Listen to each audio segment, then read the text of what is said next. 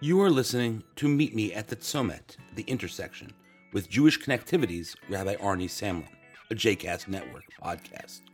For more information about JCast Network podcasts and blogs, please visit jcastnetwork.org. For more information about Rabbi Samlin and Jewish Connectivity, please visit jewishconnectivity.com.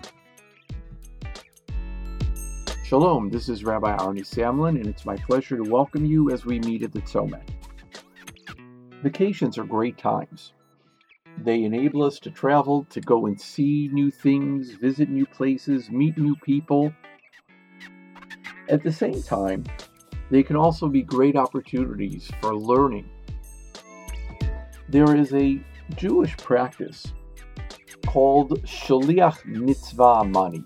At least that's how it's informally known.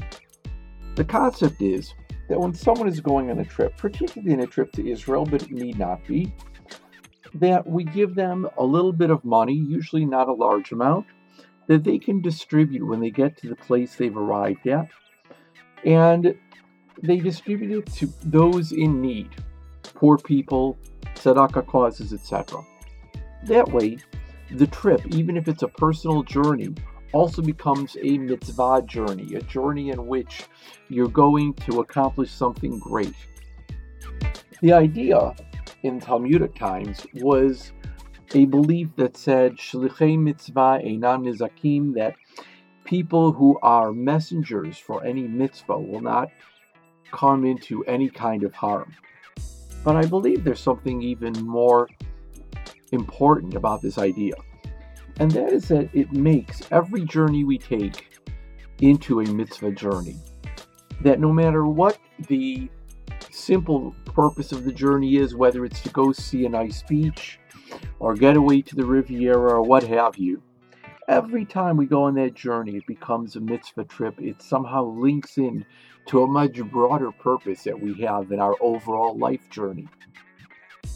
So, in addition to the physical shaliach mitzvah money, my question to you is what are ways that you, without detracting from that wonderful vacation you've been saving up for, what are the ways that you can make your journey into a journey of mitzvah? How can you do it for yourself, for your significant other, for your family or friends that you're traveling with? Let's make all of our journeys occasions for mitzvah, occasions for higher purpose.